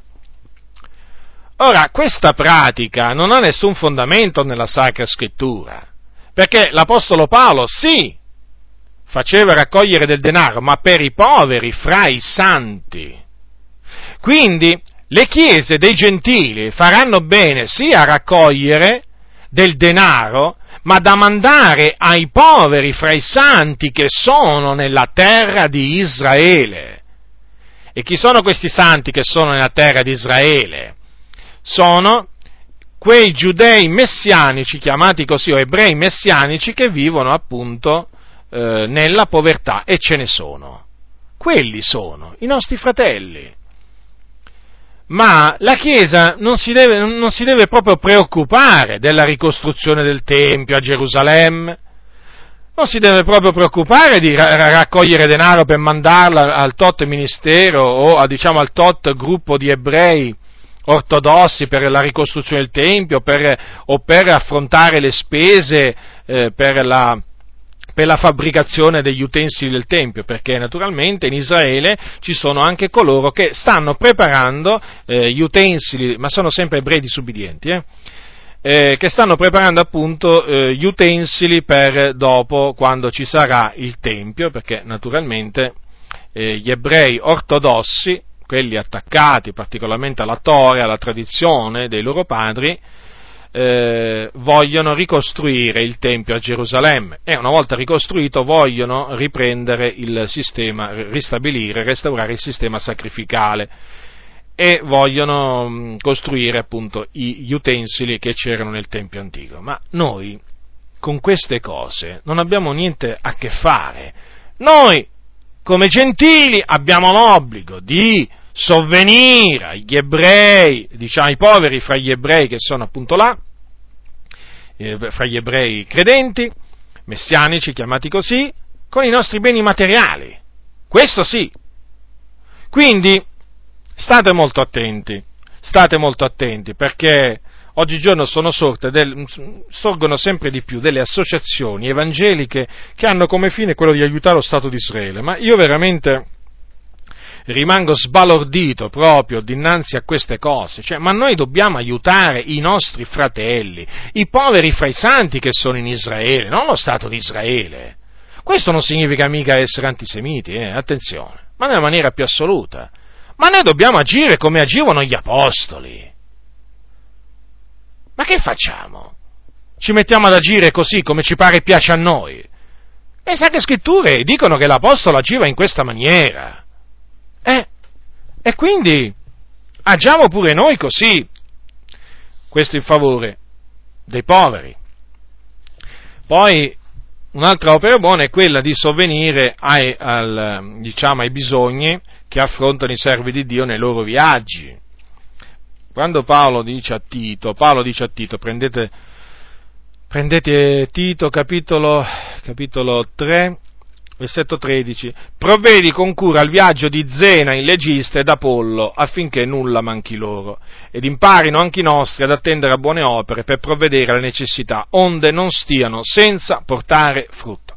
Quindi, provvedere ai bisogni dei ministri dell'Evangelo è una cosa gradita agli occhi del Signore, come è anche cosa gradita far partecipe dei propri beni a coloro che, i credenti, fanno una cosa accettevole nel cospetto di Dio, coloro che vengono ammaestrati nella parola, far parte dei loro beni a chi li ammaestra, ai loro conduttori.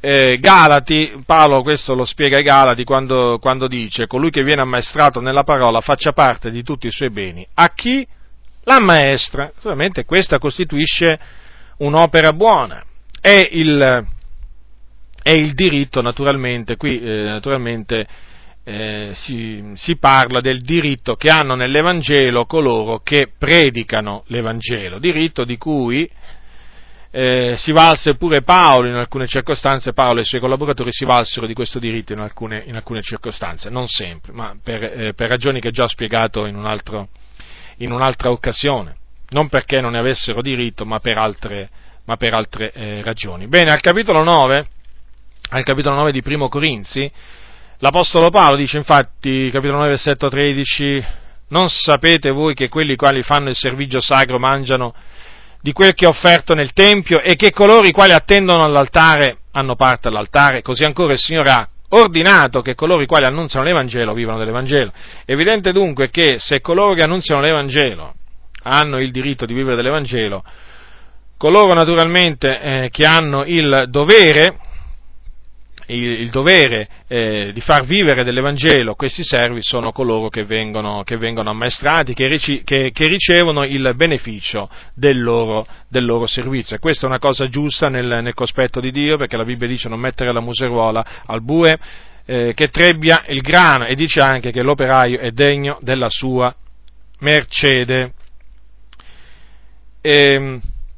Quindi i santi devono provvedere ai bisogni dei loro pastori, perché questo è giusto nel cospetto del Signore. Cioè, chi è che pasce un gregge e non si ciba del latte del gregge? Chi è che pianta una vigna e non ne mangia del frutto? E chi è mai quel soldato che va in guerra a sue proprie spese? Ma voi ve lo immaginate un soldato che parte per la guerra e si deve sostenere lui?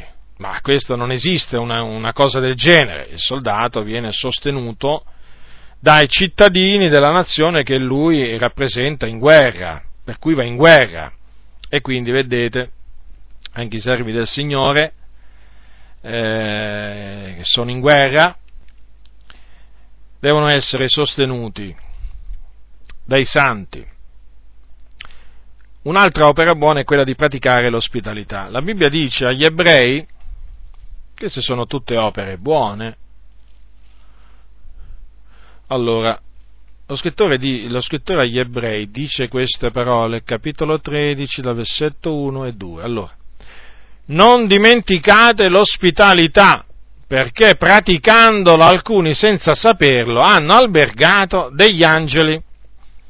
Ora, certo che leggendo queste parole uno è incoraggiato a praticare l'ospitalità, perché qui c'è scritto che alcuni credenti, senza saperlo, cioè ignari di quello che diciamo, non conoscendo le persone che avevano in casa, o pensando di avere delle normali persone, dei normali credenti, che hanno fatto praticando l'ospitalità, senza saperlo hanno albergato degli angeli.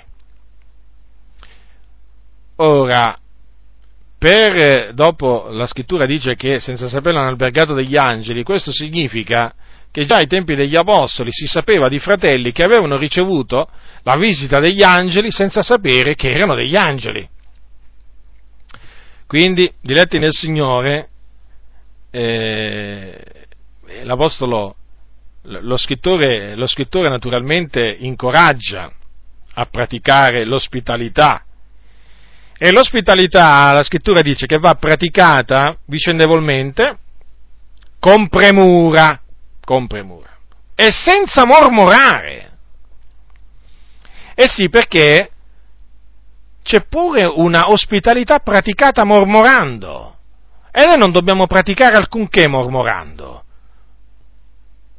A Dio non piacciono quei credenti che ospitano altri credenti mormorando. No. L'ospitalità va praticata con allegrezza, perché si ospitano i santi, non persone qualsiasi. Qui stiamo parlando naturalmente dell'ospitalità verso i credenti. E questi credenti vanno accolti in maniera degna dei santi. Sì, anche questo. Non vanno trattati male. Chi riceve un profeta come profeta riceverà premio di profeta, la Bibbia dice. Chi riceve un giusto come giusto riceverà premio di giusto. E poi ricordatevi che Gesù ha detto: chi riceve voi riceve me. Quindi chi pratica l'ospitalità verso i santi, sappiate che fa un'opera buona, che sarà contraccambiata dal Signore, perché Dio è colui naturalmente che retribuisce. Ora, ci sono diversi esempi di credenti che hanno praticato l'ospitalità. Ve ne cito alcuno. Cominciamo da Lidia, negoziante di porpora della città di Tiatira, che si trovava a Filippi. Ora, questa donna era, tra altre donne, in un luogo d'orazione, fuori dalla porta di Filippi, dove appunto erano andati Paolo e Sila a parlare, no? Allora, parlavano alle donne che erano qui radunate, e una di esse stava ad ascoltare, si chiamava Lidia. E dice la scrittura che il Signore le aprì il cuore per renderla attenta alle cose dette da Paolo. E al versetto 15 del capitolo 16 c'è scritto: e dopo che fu battezzata con quelli di casa, ci pregò dicendo: se mi avete giudicato fedele al Signore, entrate in casa mia e dimoratevi. E ci fece forza. Notate quel ci fece forza. Che premura che ebbe quella sorella, appena convertita, da poco. Eppure, vedete, subito praticò l'ospitalità. Ci fece forza. Ci sono alcuni credenti che ti fanno forza all'incontrario. Non è che ti fanno forza affinché tu li vai a trovare. No, ti fanno forza affinché tu non li vai a trovare.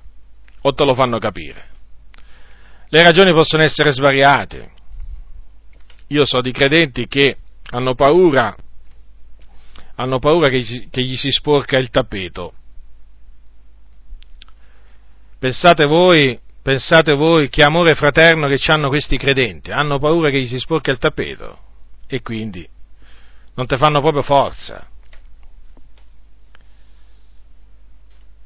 Purtroppo queste cose rattristano il cuore del giusto, ma le cose stanno così. Un altro credente che,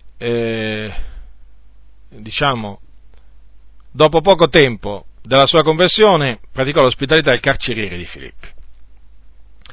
Infatti, dice la Sacra Scrittura, al capitolo sempre 16, del versetto 33, ed egli, presili in quella stessa ora della notte, lavò loro le piaghe, e subito fu battezzato lui con tutti i suoi, e menateli su in casa sua, apparecchiò loro la tavola e giubilava con tutta la sua casa perché aveva creduto in Dio. Avete notato dunque? Paolo e Sila, che erano stati messi in prigione ingiustamente, dopo essere stati battuti con le verghe, ebbene, il Signore li aveva onorati, aveva mandato un grande terremoto, poi il Signore aveva dato il ravvedimento e la fede a quell'uomo, il carceriere di Filippi, e quindi aveva creduto. E le prime cose che fece, avete notate quali erano? Appena credette, li lavò loro le piaghe, che gli apostoli avevano delle piaghe, e poi li menò su a casa sua e imbandì loro la tavola. Ospitalità. Io mi ricordo una volta che una persona del mondo, mi disse queste parole dopo aver praticato l'ospitalità verso me e mio fratello, delle parole che ancora me le ricordo a distanza di, allora parlo del 90, siamo nel 2008, a distanza di 18 anni, ancora queste parole me le ricordo. Pensate, me le disse una persona del mondo, un giovane drogato. Come voi sapete, una volta l'ho raccontato, noi ci fu, nei mesi di... Nell'estate del 1990 ci fu un periodo in cui dormivamo per strada significa ai canti delle strade, nei parchi, sull'erbo, altrimenti sopra delle panchine di legno particolare, anche presso qualche stazione abbiamo dormito e un giorno ci trovammo nel bisogno, faceva freddo, insomma, e allora invocammo il Signore affinché ci provvedesse un tetto e un letto. E il Signore intervenne in nostro aiuto mandandoci un drogato a Piazza Esedra a Roma, e questo giovane di nome Enzo ci fece forza, sì, io devo dire questo, è come se ci fece forza. Volle che noi lo seguissimo e andassimo a Labico, in provincia di Roma, noi eravamo a Roma, però lui volle che andassimo con lui perché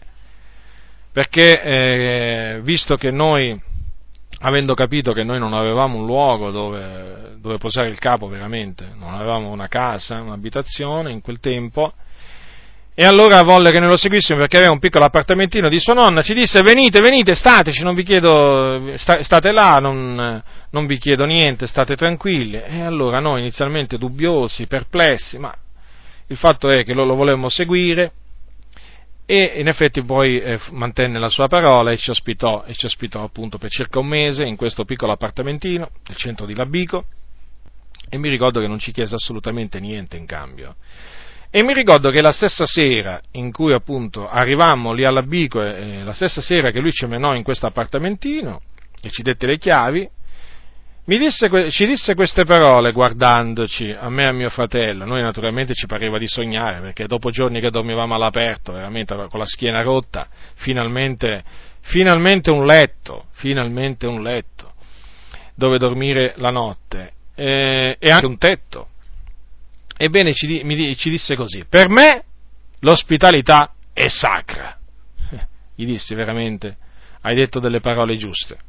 Purtroppo l'ospitalità non è sacra per tanti credenti, e noi l'abbiamo sperimentato sulla nostra pelle, lo ripeto, l'abbiamo sperimentato sulla nostra pelle proprio quando noi dormivamo all'aperto, quando eravamo proprio in giro con le nostre borse a motivo dell'Evangelo, perché Dio ci aveva chiamati qua nell'Evangelo.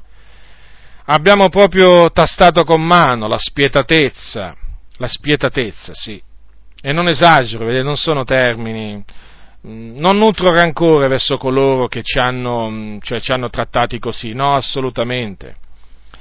Però certamente abbiamo sofferto molto a motivo di questo comportamento iniquo e ingiusto di fratelli, che pur sapendo che ci trovavamo a dormire all'aperto, ripeto all'aperto, non si sono premurati, ma non solo, cioè non è che non hanno praticato solo l'ospitalità, ma non ci hanno dato nemmeno una coperta, nemmeno un sacco a pelo, perché eravamo privi di queste cose, che la notte faceva freddo. Quantunque parliamo del mese di giugno e anche dei primi di luglio, ma la notte faceva freddo, è come se faceva freddo. E dico, ma nemmeno una cantina, nemmeno una tenda, niente, zero assoluto nella maggior parte dei casi. E è importante, fratelli, praticare l'ospitalità, è veramente importante. E poi c'è anche un certo Mnassone che praticò l'ospitalità, Mnassone di Cipro, antico discepolo di Cipro, questo era, capitolo 21 degli Atti degli Apostoli. Versetto 13: dopo quei giorni, fatti i nostri preparativi, salimmo a Gerusalemme e vennero con noi anche alcuni dei discepoli di Cesarea, menando seco un certo Mnassone di Cipro, antico discepolo, presso il quale dovevamo albergare. Vedete quanti fratelli che praticavano l'ospitalità nell'antichità, eh? E questo si chiamava Mnassone di Cipro. Poi c'era Maria, madre di Giovanni. Vi ricordate, dopo che Gesù fu messo in prigione, Pietro fu messo in prigione, la Chiesa si mise naturalmente a pregare. Pietro era in prigione, ma le fervide preghiere erano fatte dalla Chiesa a Dio per lui. E dove si riunivano i fratelli per pregare? A casa di Maria, madre di Giovanni, soprannominato Marco, dove molti fratelli stavano raunati a pregare. Infatti fu lì che poi Pietro, dopo che fu liberato dall'angelo del Signore, si recò, perché sapeva appunto che i fratelli erano là. Quindi anche questa sorella, come Lidia, praticò l'ospitalità. Vedete, anticamente c'erano i fratelli ospitavano proprio la Chiesa in casa loro, perché, come ho detto già in un'altra occasione, la Chiesa non è il locale di culto, ma è l'assemblea dei riscattati, di quelli tirati fuori, e praticavano l'ospitalità proprio verso la Chiesa, appunto, e le riunioni si tenevano nelle case dei credenti. Qui ne abbiamo un esempio. Ma abbiamo anche un altro esempio in Aquila e Priscilla, per esempio. Prendete l'Epistola ai Romani al capitolo 16, allora Romani al capitolo 16, versetto 5, di Aquila e Priscilla. Sapete che erano dei collaboratori dell'Apostolo Paolo, e dice così, voglio leggervi dal versetto 3 al versetto 5: salutate Prisca ed Aquila, miei compagni d'opera in Cristo Gesù, i quali per la vita mia hanno esposto il loro proprio collo, ai quali non io solo, ma anche tutte le chiese dei gentili rendono grazie. Salutate anche la chiesa che è in casa loro. Notate? La chiesa era in casa di Aquila e Priscilla. C'era anche un altro credente che ospitò la chiesa, che era certo Gaio. Vedete, l'Apostolo Paolo, avete notato, nelle sue epistole, faceva i nomi proprio dei credenti che lo avevano aiutato, che facevano questo, che facevano quell'altro. È importante questo, sapete, fratelli? È importante ricordarsi di quei fratelli che ci aiutano, che non hanno un nome rinomato, però che ci aiutano per la gloria di Dio, per l'avanzamento del suo regno. Allora, capitolo 16 dei Romani, capitolo 20, versetto 23, dice Paolo: Gaio, che ospita me e tutta la Chiesa vi saluta. Avete notato? Noi sappiamo da queste parole che Paolo era ospitato da un certo Gaio. E questo Gaio ospitava non solo lui, ma pure tutta la Chiesa. Vedete come erano premurosi questi credenti nell'ospitare la Chiesa? E così bisogna essere, fratelli nel Signore, così bisogna essere, come Gaio, come Lidia, come Aquila e Priscilla, come Maria, madre di Giovanni. Sì. Ora, visto appunto, dopo aver visto queste opere buone, vi voglio dire brevemente che cosa succede, che cosa avviene, quali sono le conseguenze del nostro operare bene, che cosa avverrà? Avverrà innanzitutto che gli uomini glorificheranno il Dio. Prendete Matteo, capitolo 5, queste sono parole di Gesù, quelle che sto per leggervi, che voi conoscete molto bene, o meglio lo spero. Capitolo 5 di Matteo, versetto 16. Così risplenda la vostra luce nel cospetto degli uomini affinché veggano le vostre opere buone e glorificano il Padre vostro che è nei cieli. Quindi, notate molto bene che le persone del mondo, vedendo le opere buone che noi compiamo, saranno indotte, spinte a glorificare il Dio. Ma vi faccio questa domanda: ma se noi facciamo le male opere, le cattive opere, le malvagie opere, voi pensate che le persone del mondo saranno spinte a glorificare Dio? No, invece saranno spinte a bestemmiare Dio.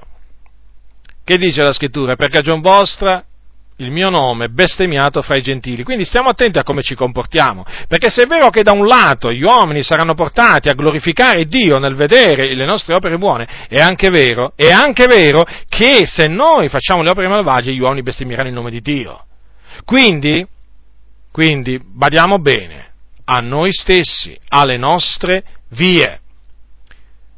E vedete, i santi, i poveri fra i santi, saranno anche loro portati, indotti a glorificare il Dio, se noi mostriamo amore pratico verso di loro. Ascoltate, naturalmente fra questi poveri fra i santi ci possono essere le vedove, gli orfani, certamente, Allora, capitolo 9 di Seconda Corinzi, dal versetto 12 al versetto 14, prestate molta attenzione a queste parole, perché queste parole confermano l'utilità delle opere buone. Allora, dice l'Apostolo Paolo, in riferimento alla colletta di cui prima vi ho parlato, che lui aveva fatto raccogliere per i poveri fra i santi, di Gerusalemme. Allora dice, poiché... dal versetto 11... dal versetto 11... Sarete così arricchiti in ogni cosa, onde poter esercitare una larga liberalità, la quale produrrà per mezzo nostro rendimento di grazia a Dio, poiché la prestazione di questo servigio sacro non solo supplisce ai bisogni dei santi, ma più ancora produce abbondanza di ringraziamenti a Dio, in quanto che la prova pratica fornita da questa sovvenzione li porta a glorificare Dio per l'obbedienza con cui professate il Vangelo di Cristo e per la liberalità con cui partecipate al bisogno loro di tutti. E con le loro preghiere a pro vostro essi mostrano d'essere mossi da vivo affetto per voi, a motivo della sovrabbondante grazia di Dio che è sopra voi. Ora, notate dunque bene che l'aiuto che viene rivolto ai poveri fra i santi produce abbondanza di ringraziamenti a Dio, quindi Dio viene glorificato, perché naturalmente questi fratelli, ricevendo il nostro aiuto, dicono: gloria a Dio, guarda questi fratelli come obbediscono al Vangelo di Cristo, veramente costoro amano il loro prossimo come loro stessi.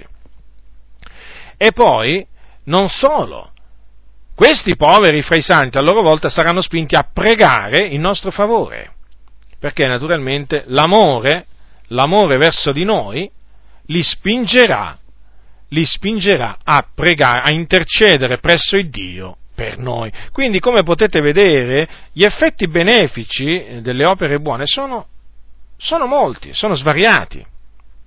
Poi considerate che tramite le opere buone noi ci facciamo un tesoro nei cieli. Oh, voi sapete che Gesù ha comandato di farci tesori, non in terra, ma in cielo. E come ce li si fa questi tesori? Come ce li si fa questi tesori se non facendo elemosine, se non facendo del bene, se non praticando il bene? Ora, vi ricordate cosa disse Gesù a quel giovane ricco che gli disse: maestro buono, che farò io per ereditare la vita eterna? Capitolo 19 di Matteo. Allora, gli disse così, versetto 21, 19-21 di Matteo: se vuoi essere perfetto, va, vendi ciò che hai e dalla ai poveri e avrai un tesoro nei cieli. Poi vieni e seguitami. Quindi vedete, quel ricco, vendendo ciò che aveva e dandolo ai poveri, si sarebbe fatto un tesoro nei cieli. Quindi tramite le elemosine, aiutando gli altri, ci si fa un tesoro nei cieli, che naturalmente ritroveremo. Se è un tesoro. È un tesoro che non può essere portato via, che non può essere rubato da nessuno. Là non ci sono ladri in cielo, i ladri sono sulla terra, in cielo non ci sono. E quindi, vedete, ci si fa un tesoro nei cieli. E quindi noi siamo incoraggiati a farci questo tesoro con le opere buone. Ecco perché l'Apostolo Paolo comandava a Timoteo di ordinare ai ricchi di essere ricchi in buone opere.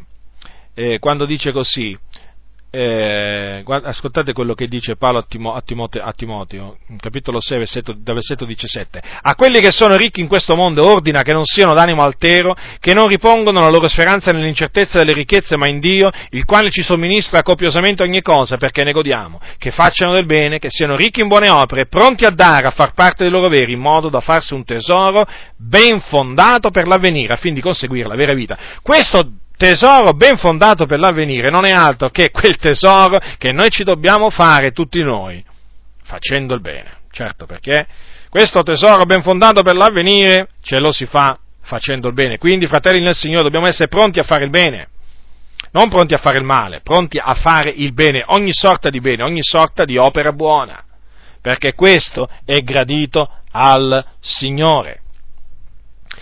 E poi considerate anche che quello che noi facciamo già sulla terra è una ricompensa, perché noi chiaramente la ricompensa l'aspettiamo dal Signore, poi lassù nel cielo, però sapete, anche sulla terra il Signore ricompensa il giusto, dice infatti: ecco, il giusto riceve la sua retribuzione sulla terra, è scritto nei Proverbi questo. E poi c'è scritto anche nei Proverbi che chi ha pietà del povero presta all'Eterno che gli contraccambierà l'opera buona. E Dio è giusto, sapete? Considerate che per un solo bicchiere d'acqua fresca che si dà a uno dei discepoli di Cristo, acqua fresca, vedete, questi dettagli non è che vanno sottaciuti. Se il Signore ha detto acqua fresca, deve essere acqua fresca.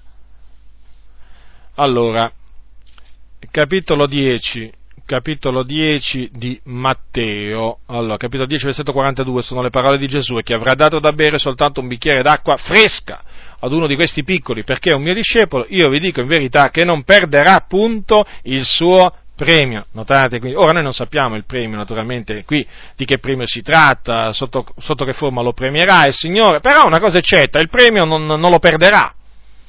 Non perderà punto il suo premio. Quindi vedete, la Scrittura ci incoraggia sempre a fare il bene, la Scrittura ci scoraggia a fare il male, perché vedete, la Scrittura dice: come hai fatto, così ti sarà fatto. Ora, io vi dico questo per esperienza: se tu aiuti il bisognoso, tu devi essere sicuro che quando sarai tu nel bisogno, Dio ti aiuterà. E com'è che Dio ti aiuterà? Tramite altre persone, naturalmente, ma Dio ti aiuterà. Ma se tu chiudi il grido, chiudi il tuo orecchio al grido del povero, tu hai voglia a pregare il Signore, a gridare a Lui, Dio non t'aiuterà il Signore, perché come hai fatto così sarà fatto.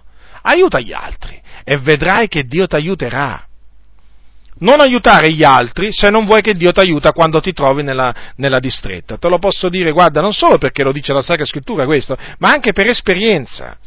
Proprio per esperienza, perché vedi, quello che tu fai oggi al bisognoso, quando poi tu ti troverai in quel bisogno, in un bisogno simile, avrai bisogno pure tu, no? Di un aiuto. E l'aiuto da chi viene se non dal Signore? Io alzo gli occhi ai monti, donde mi verrà l'aiuto? Il mio aiuto viene dal Signore che ha fatto il cielo e la terra. Ma se tu alzi gli occhi, dopo aver chiuso l'orecchio al grido del povero, alza gli occhi ai monti, sì, ma l'aiuto non ti verrà dal Signore, ti verrà la bastonata dal Signore. Perché molti credenti pretendono che cosa? Di non fare il bene. Se vedono il bisognoso, ma che gli importa? Fratello bisognoso, ha bisogno di aiuto, è degno di essere aiutato, ma cosa gli importa? Sembrano un po' come quelli che dinanzi, come quelli di Giacomo, no? Dice, se il tuo fratello dice così, no? Se un fratello o una sorella sono nudi e mancanti del cibo quotidiano e uno di voi dice loro andatevene in pace, scaldatevi e satollatevi. Ecco, alcuni dicono così, se ne hai bisogno, arrangiati. Pretendono, dico, costoro, dopo avere agito in questa maniera, pretendono che il Signore poi li aiuti, quando loro sono nel bisogno. Signore qui, Signore là, ma che volete? Ma che volete voi, spietati? Voi non aiutate e poi pretendete che il Signore vi aiuta? Continuate a non aiutare. Continuate. Poi vedrete, e vedrete che il Signore continuerà a non aiutarvi, perché è proprio così che le cose funzionano nel regno di Dio. Come hai fatto, così ti sarà fatto. Vedete, è un po' come il perdono. Se noi perdoniamo agli uomini, il Padre nostro perdonerà a noi, ma se noi non perdoniamo agli uomini, che ci succederà? Che ci succederà? A me risulta che la Bibbia dice che il Dio non perdonerà i nostri peccati. Se noi non perdoniamo al nostro fratello, quando il nostro fratello si pente e viene a noi e ci dice mi pento, e noi non lo perdoniamo perché siamo spietati, no, la devi pagare, hai capito? Ma che si ragiona così? Ma che si parla così? Se quello chiede perdono bisogna perdonarlo, è un obbligo. Cioè non possiamo mica pretendere, se non perdoniamo il fratello, poi di andare al Signore quando abbiamo bisogno di perdono e pretendere da Lui il perdono. Ma di che? Ma il perdono per che cosa? No, come hai fatto, così ti sarà fatto. Se noi non perdoniamo agli uomini, neppure il Padre nostro perdonerà i nostri falli. Quindi, se noi non aiutiamo i fratelli che meritano di essere aiutati da noi, e noi abbiamo la possibilità di aiutarli, vi posso assicurare che neppure Dio aiuterà noi quando noi poi avremo bisogno del suo aiuto. Ecco perché certe preghiere non vengono esaudite, certe richieste d'aiuto. Ecco perché la ragione da ricercarsi nella spietatezza di questi credenti. Ci si meraviglia poi di che cosa? Ma di che cosa? Non ci si deve meravigliare proprio di niente, fratelli nel Signore, le cose stanno così. Poi mediante le opere buone noi facciamo un'altra cosa importante, rendiamo vie più compiuta o ferma più sicura la nostra vocazione d'elezione.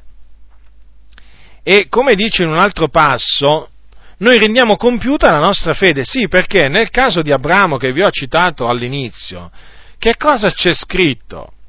Prendete Giacomo, allora, Giacomo, capitolo 2, dice così la scrittura, allora, dal versetto 22, capitolo 2, allora, di Giacomo, tu vedi che la fede operava insieme con le opere di lui e che per le opere la sua fede fu resa compiuta. Vedete?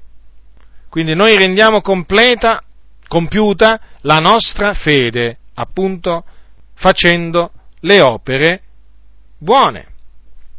Quindi, fratelli amati dal Signore, alla fine di questo breve insegnamento, un incoraggiamento ad essere zelanti nelle opere buone, ad abbondare in opere buone, perché facendo così portate il nome di Dio ad essere glorificato. Poi vi fate un tesoro nel cielo, un tesoro che ritroverete, perché là nessuno ve lo può rubare. Perseverate nella fede fino alla fine e poi lo troverete quel tesoro lassù nel cielo. siate abbondanti, incrollabili nell'opera del Signore, perché come dice la Scrittura, la vostra fatica non è vana nel Signore. Affaticatevi nell'opera del Signore. Non perderete punto niente. Il tempo che impiegate non è perso nel servire il Signore. Il denaro che è impiegato non è assolutamente perso nell'impiegare il Signore. Purtroppo ci sono alcuni che pensano che il denaro diciamo, impiegato nell'opera di Dio sia denaro buttato dalla finestra. Non si rendono conto che il denaro buttato dalla finestra è altro. È quello che buttano diciamo, pagando il canone della RAI. Quello sì, sono soldi buttati via. Per esempio, che vi posso dire io? I soldi che si spendono andando al mare, a prendere la tintarella, soldi buttati via, soldi spesi per comprare vestiti indecenti per la propria moglie, soldi buttati via, quelli, soldi per andare a Luna Park, soldi buttati via, soldi per andare al cinema a ballare, soldi buttati via, e che altro? Volete che prosegua la lista? Ce ne sono di soldi buttati via, altro che... No, i soldi impiegati nell'opera del Signore non sono buttati via, perché sono soldi spesi per la giusta causa, per la causa per eccellenza, per la causa dell'Evangelo, per quel messaggio che è l'unico messaggio che è potente a salvare l'uomo, l'Evangelo, potenza di Dio per la salvezza di ognuno che crede. Quindi, qualsiasi cosa, il tempo, il denaro, energie, guardate, vi posso assicurare, è tutto ben speso, Dio tiene conto di tutte queste cose e poi a suo tempo premia coloro che si affaticano nel Signore. Sappiate che il vostro premio vi precede, ma vi posso assicurare che lo riceverete questo premio, perseverate fino alla fine e lo riceverete. Poi in quel giorno magari qualcuno di noi dirà, avrei potuto fare di più, perciò dobbiamo abbondare in opere buone, essere zelanti nelle opere buone, dobbiamo essere veramente ferventi di spirito, dobbiamo essere pronti a fare il bene, pronti a dare, pronti a fare qualsiasi cosa che contribuisca all'avanzamento del Regno di Dio, alla diffusione della parola di Dio e naturalmente qualsiasi cosa che contribuisca diciamo, ad essere un sollievo per i poveri fra i santi, perché ricordatevi che l'Apostolo Paolo si ricordava dei poveri fra i santi, quindi ci si deve ricordare dei poveri, non dimenticare di loro, come naturalmente dei carcerati, ricordiamoci pure dei carcerati, pregando per loro e quando ne abbiamo l'opportunità di andarli a visitare, i carcerati a motivo dell'Evangelo, perché siamo membri dello stesso corpo, ricordatelo, se un membro soffre, tutte le membra soffrono con lui, quindi diletti nel Signore, io vi incoraggio fortemente a fare ciò che è giusto agli occhi del Signore. Il Signore è l'Iddio delle retribuzioni, ricordatevelo questo, non manca di rendere ciò che è dovuto. La grazia del Signore nostro Gesù Cristo sia con tutti coloro che lo amano con purità incorrotta. Amen.